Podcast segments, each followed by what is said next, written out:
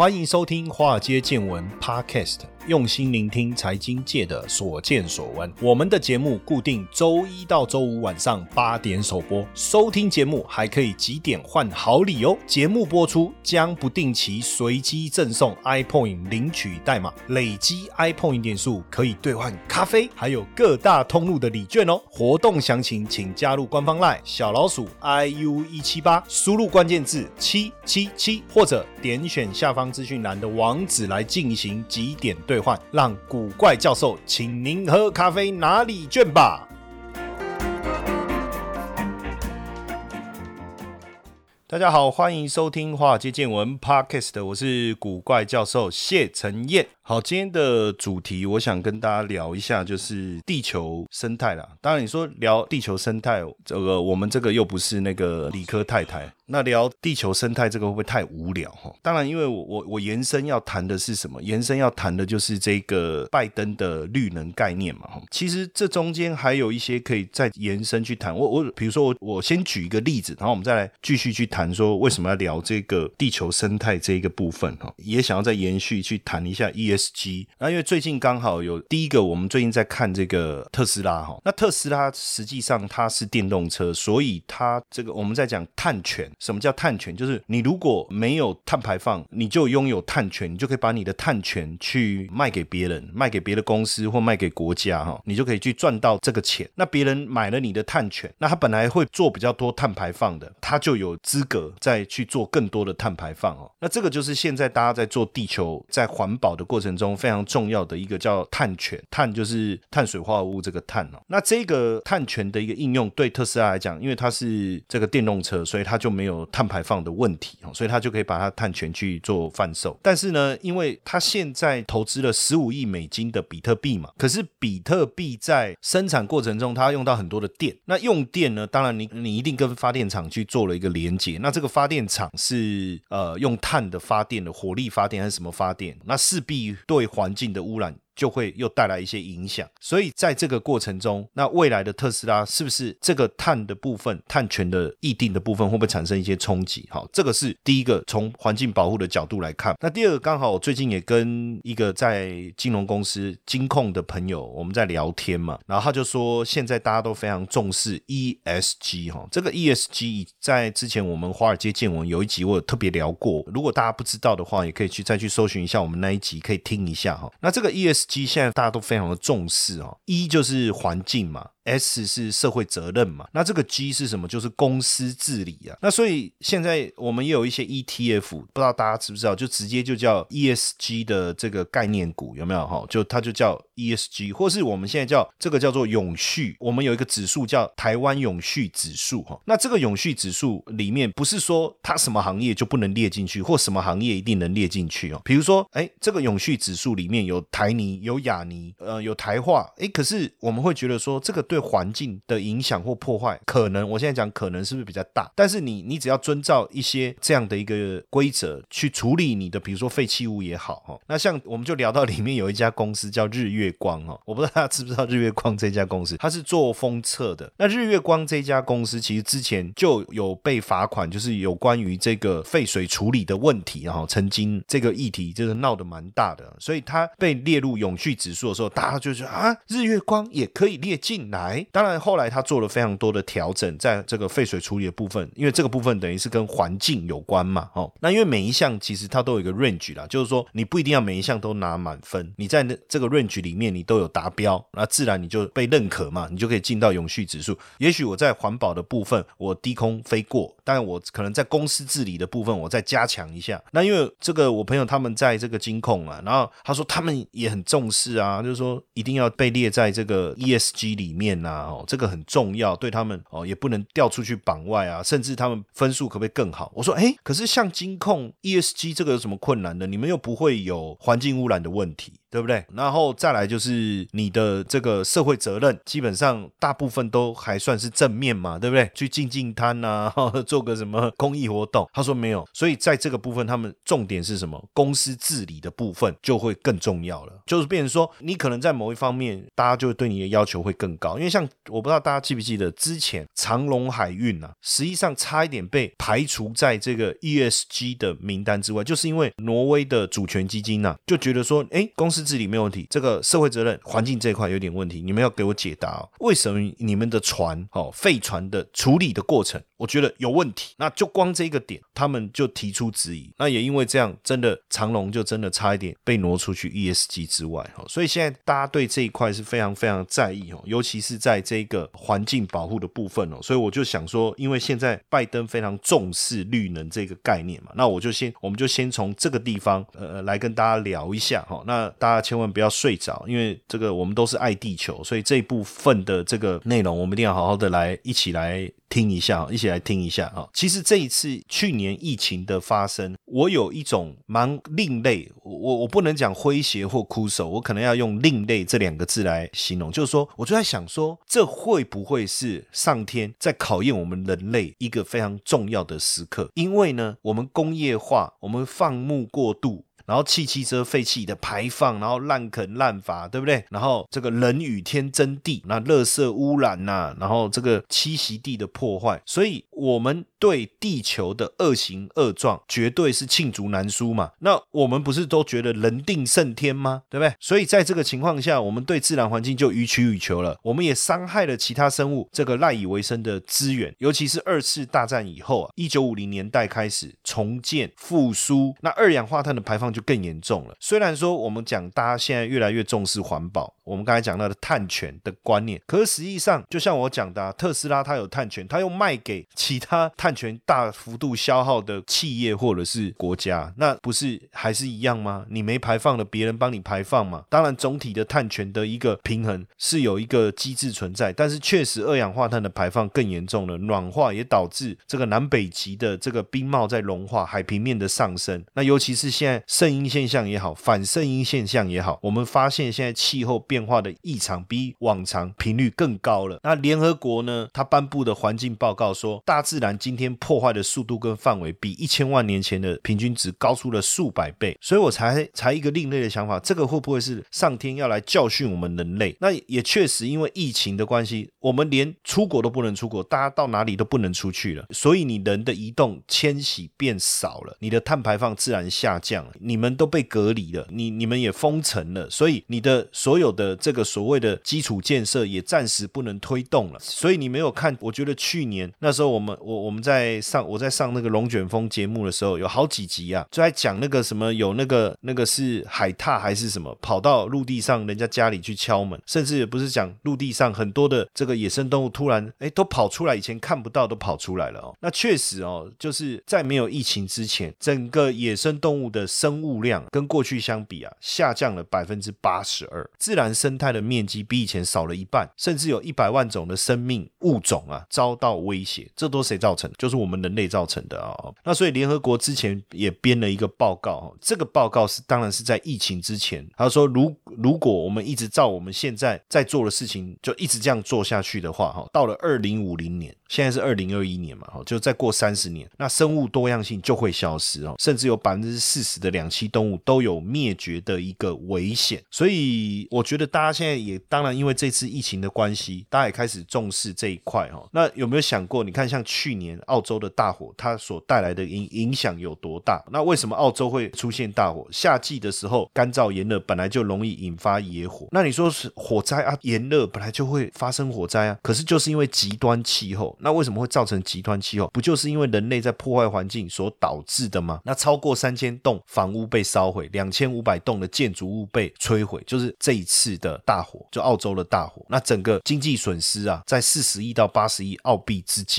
啊，那旅游损失就不用讲，那这个确实是前所未有的一个大火，那真的非常非常严重。那从二零一九年九月到二零二零年一月，总共燃烧超过八百四十万公顷的土地。那所以你就说哎，失火以前前也不会这么久这么严重，其实就是因为我们人类做了这些太多不应该做的事情。所以我觉得这一次疫情也是让大家好好的去思考，所以一旦解封啊，甚至国际之间的这个解封的情况整个打开以后啊，我我觉得我们还是得认真去思考一下，我们还是要回去以前我们在过的生活吗？那那样的破坏不是还是会延续吗？齁，那包括我最近在看，为了这个内容，我我去找了一些，我我最近就在看环保的这些议题，我去找了一些资料，包括我们在台湾海洋生态资讯网上也看到海洋的一个污染怎么会这么严重，因为包括航行的船舶排的废弃物，路上的管线的这个废弃物跑到海中的，甚至这个海难的关系船舶的污染物流到海里面的，那所以整个 海, 海洋的污染，那你说诶，那这个对我们人类会有污染吗？实际上海洋的污染、哦、是一个慢性而且长期的。为什么？海洋的污染一定会影响到整个海洋的生态，那我们来自海洋的食物会不会受到影响？肯定会啊，这个海洋污染会让海洋的生物慢性中毒。你知道之前有一次，那时候呃，我办了一个这个校外教学，就是我们的同学大家一起我们去参观那个资源回收啊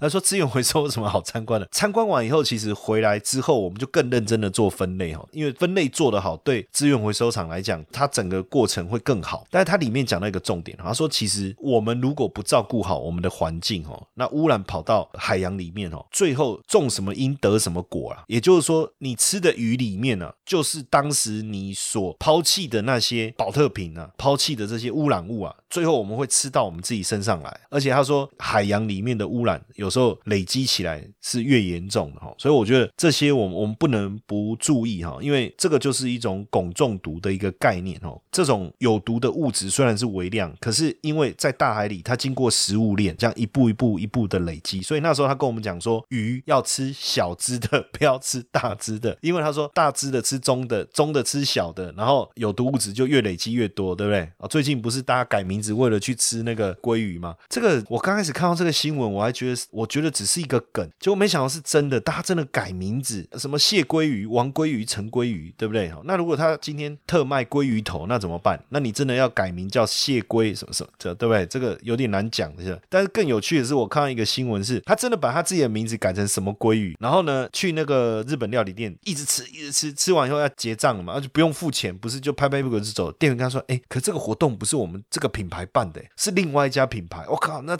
那不是，对不对？名字白改了。但我我我我跟他讲这个就是说，实际上当我们在吃这些鱼的时候， 你, 你要知道，如果你没有照顾好海洋，这个污染最后的结果会回报在你身上、啊、所以环保的一个议题啊，现在为什么被大家这么在意、哦、我觉得最重要的原因就是因为这样、哦、那当然我们也希望说未来我们可以透过各种平台去发声，也让更多人知道这件事情，就是说我们要注意环境分类，垃圾分类，注重环保，然后我们要去关注气候的议题，甚至尽量要去减少碳排放。对于保守又想资产稳健成长的粉丝们，使用零死角 E T F 增长术，可以帮助大家在任何刮风下雨的情况下，资产都能获得完善的保护。零死角 E T F 增长术引进多元的资产组合，运用股票、债券、黄金还有商品的比例调配，打造一专属于你个人的投资组合，可以应对不同的经济状况，无论是牛市、熊市甚至是猴市。经过实践的模拟，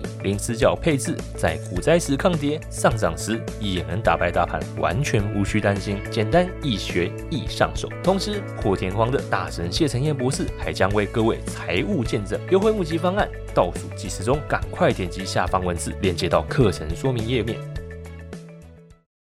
所以为什么电动车的趋势我觉得在未来几年肯定是就是在浪头上，我们不用去怀疑哦。因为回到这个整个拜登继续谈下来，就是说回到这个拜登的这个政府的绿色政策，其实它涵盖的范围非常的广哦，非常的广，包括处理气候变迁的一个急迫性哦。因为过去气候变迁确实各国的领导人已经发现哦，包括你用煤炭做电力生产，然后还是运输石油等等哦，就像我们现在也是希望走向非核家源，但是你走向非核家园，你不可能用爱发电，对不对？那你火力发电你就会影响到环境的生态，所以风力发电也好，太阳能发电也好，怎么样去帮助这个环境不要受到污染，这当然就是一个非常重要的一个趋势哦。再来就是干净能源的这个计划，去推动干净能源的基础建设，美国现在就是要往这个方向去进行，那现在全世界也往这个方向走，甚至确保这个环境争议，落实公平经济哦。那我们自己在这个绿色能源部分有没有一些政策的制定哦？其实是有的哈、哦。其实我们有定下一个二零二五非核家园的愿景哦。那绿能的发电的比例呢，在二零一六年的时候是 百分之四点八， 我们要把它提高，二零二五年的时候要拉高到 百分之二十。所以太阳的太阳光电啊，就太阳能的这个发电方式，还有风力发电，就会变成是一个非常重要的推进的一个重点。那我们在二零一七年其实就一月就通过了电业法哦，再生能源可以自由买卖，这个就是为了促进市场的自由流通。那另外包括电动车的一个发展，这些都非常的重要。那其实政府在这一块也有做非常多的投资的参与，我们有这个国家发展基金哦，那这个包括像这个投资亚洲矽谷绿能科技 这,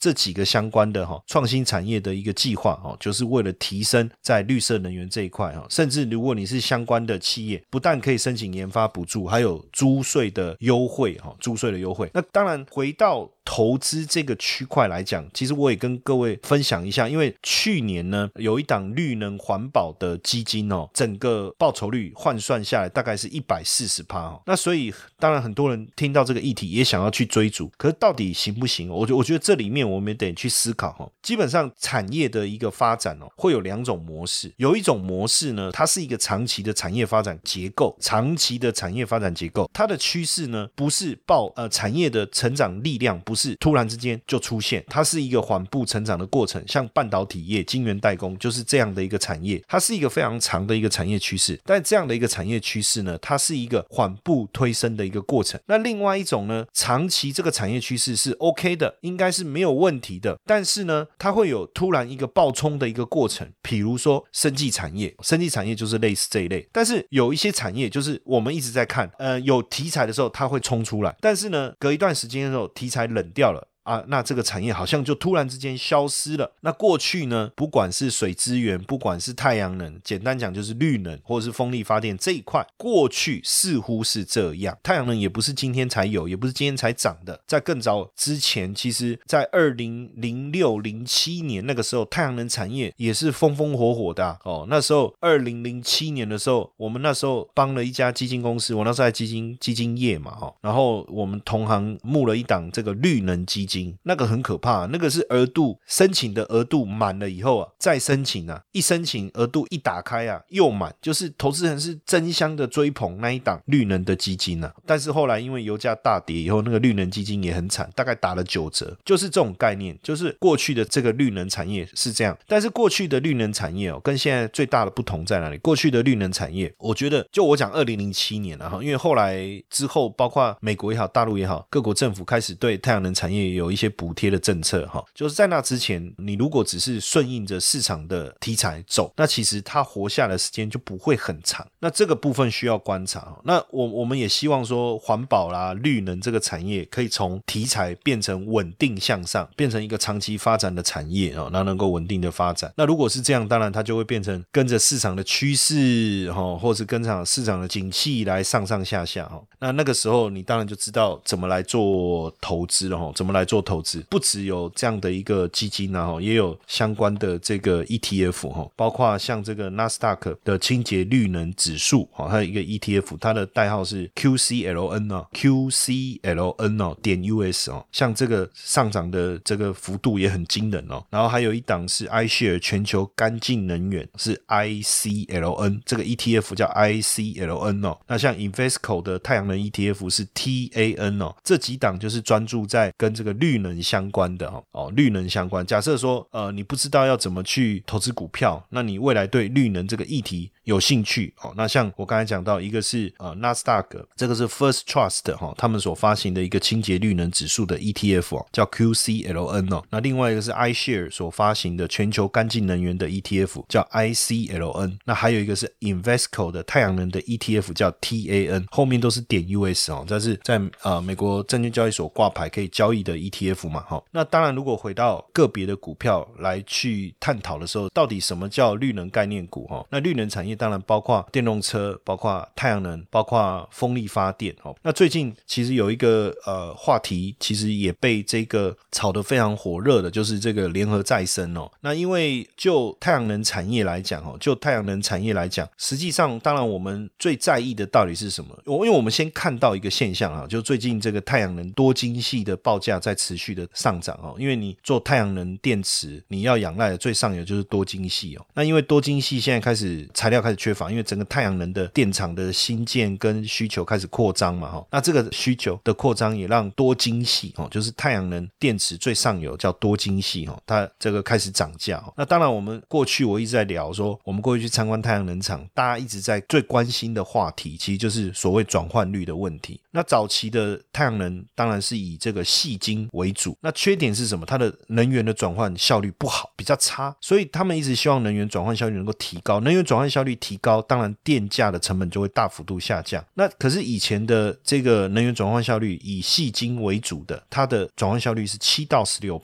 但是现在大家发现说一个新的太阳能电池叫什么？叫钙钛矿。钙钛矿，钙就是我们骨头里面所需要那个钙，哦，金字旁乞丐的钙，钛就是金字旁，哦，太空的钛，钙钛矿。那这个钙钛矿呢便宜，当然里面所所含的物质容易取得，再加上呢你要精炼矽晶太阳能电池要在三千度的高温，但是呢这个钙钛矿的太阳能电池呢在水中接近沸点的温度它就可以成长了，使用的能源少，重量轻，再来可以做成可绕模组，也就是说现在的太阳能板都是平的嘛，对不对？那未来你用钙钛矿所做的太阳能电池的太阳能板所做出来的这个太阳能板，诶，它是可以弯曲的，它是可以是有角度的，那在这样的情况下，那就是可以更丰富，再安装在更多样的环境里面了，哦，那其实最近这个也有很多朋友在网络分享，很我觉得很好玩，就是有一台车子，那它就是像我们那个，各位可以想象一下，就是在美国很流行，就是前面开车后面拖一台那个拖车嘛，然后你进去以后里面就是有房间，然后有简单的洗手间，有没有？然后你他们就住在里面的那个，像疫情期间很多美国人就是住在这个拖车里面，哦，那现在这个拖车呢，诶，它不但可以靠太阳能发电，也可以靠风力发电，所以产生了它基本上就完全不需要使用到各种能源，哦，那所以这样的一个发展，哦，确实变成趋势，也带动了太阳能相关的股票，哦，当然这其中 我, 我也跟大家分享，比如说大家讲的最多的像联合再生，因为大部分的太阳能股，哦，除了像中美晶这种就是上游的它能够赚钱以外，大部分的电池模组厂其实基本上就财报都不好看了。那所以我们我们在做太阳能股的时候，你就要去思考它是上游的，还是说诶它虽然是这个模组，但是呢它的获利是不错的，哦，那比如说像联合再生好了，现在它这个就是在台湾它是唯一具备海外电厂开发商角色的一个业者，那它这个也跟海外在合作，那不但是自己可以盖电厂，那它也可以把盖的电厂再出售，这是一个很有趣的一个呃，甚至你可以讲它可以长期稳定获利的一个营运形态，哦，所以为什么被大家关注是这个原因。那因为太阳能产业复苏啊，那当然对这个太阳能电池或是模组的需求就会提升了，所以我们也看到最近像这个茂迪也好，元晶也好，达能也好，这些业者的接单都非常非常的强劲啊，尤其在这两个月，哦，订单的需求非常热络，哦，所以带动了太阳能相关的这个产业，哦，那所以如果从这个绿能的角度来看，大概几个嘛，包括电动车，哦，那电动车大家最常谈的就比如说像车王电这一类的，哦，那电动车的相关的股票就多了，哦，还有像什么合勤控啊这些，哦，大家就可以自己去再再去 survey 一下，哦，那另外一个当然就太阳能，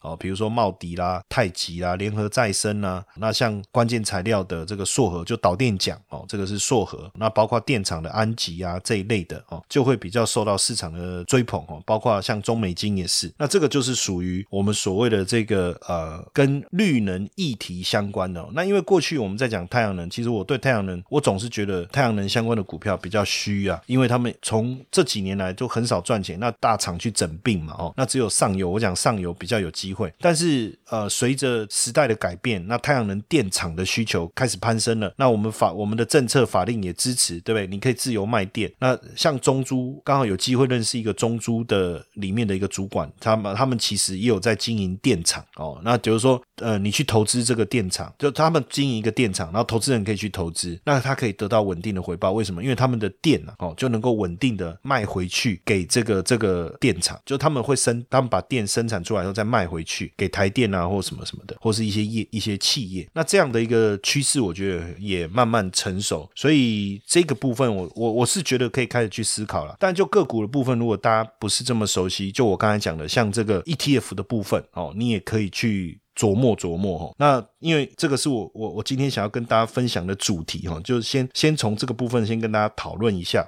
哦，跟大家讨论一下，希望这个部分的主题的分享大家有兴趣，也对大家会有帮助。那我们今天的分享就到这边，谢谢大家的收听，晚安。嘿、hey, 各位铁粉们，如果喜欢华尔街见闻，请大家多多按下分享键，让更多人能听到我们用心制作的节目。你们的一个小动作是支持我们节目持续下去的原动力哦，快去分享吧。